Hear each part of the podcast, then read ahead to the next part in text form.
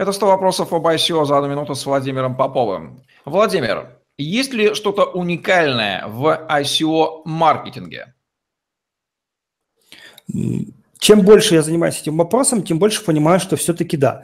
Ну, во-первых, SEO-маркетинг зависит у, очень сильно от каналов, которые в обычном маркетинге э, используются довольно редко. Например, редко, например, от толка того же, да, форума, либо от Reddit, э, либо, например, от каких-то телеграм-каналов, посвященных ICO и так далее.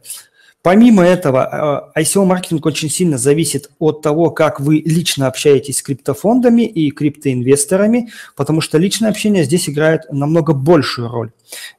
В-третьих, ICO-маркетинг очень сильно зависит от того, как вас разместят в различных э, листингах, например, ICO, том же трекере, ICO-рейтинге и их подобных аналогах. Почему? Потому что с помощью именно этих источников большинство публики вообще узнает о существовании какого-либо ICO.